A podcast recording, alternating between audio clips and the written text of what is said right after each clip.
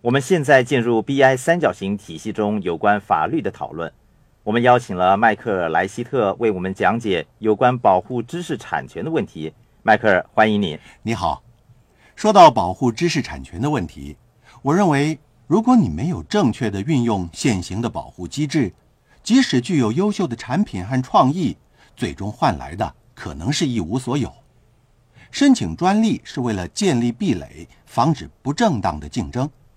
如果你的竞争对手抄袭了你的产品，并且申请了保护专利的话，即使你早已经把产品推出市场销售，法律保护的是你的竞争对手，而你将会是一无所有。我们为现金流教育游戏申请了专利权，那么保护知识产权的方法之一就是为产品申请专利权。那么什么是专利权呢？哦，专利是由政府授予的专有权利。我想，我们应该首先从基础的问题着手。保护知识产权主要分为六个方面，都是为了防止不正当的竞争而树立的壁垒。这六个保护知识产权的方法为不同的需要而设计。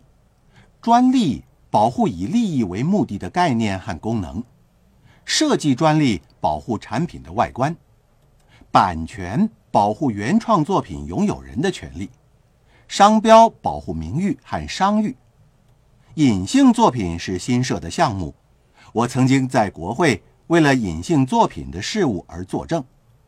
隐性作品专门保护半导体晶片和机体电路。呃，营业秘密顾名思义是保护任何你想保密的东西。你们可以综合应用这六个保护知识产权的方法来取得最大限度的保护。我个人认为。你们首先要做的是制定一个推销产品的策略，从产品的各个方面着手，把各个保护知识产权的方法应用到你产品的每一个层面上，从而得到最大限度的保护。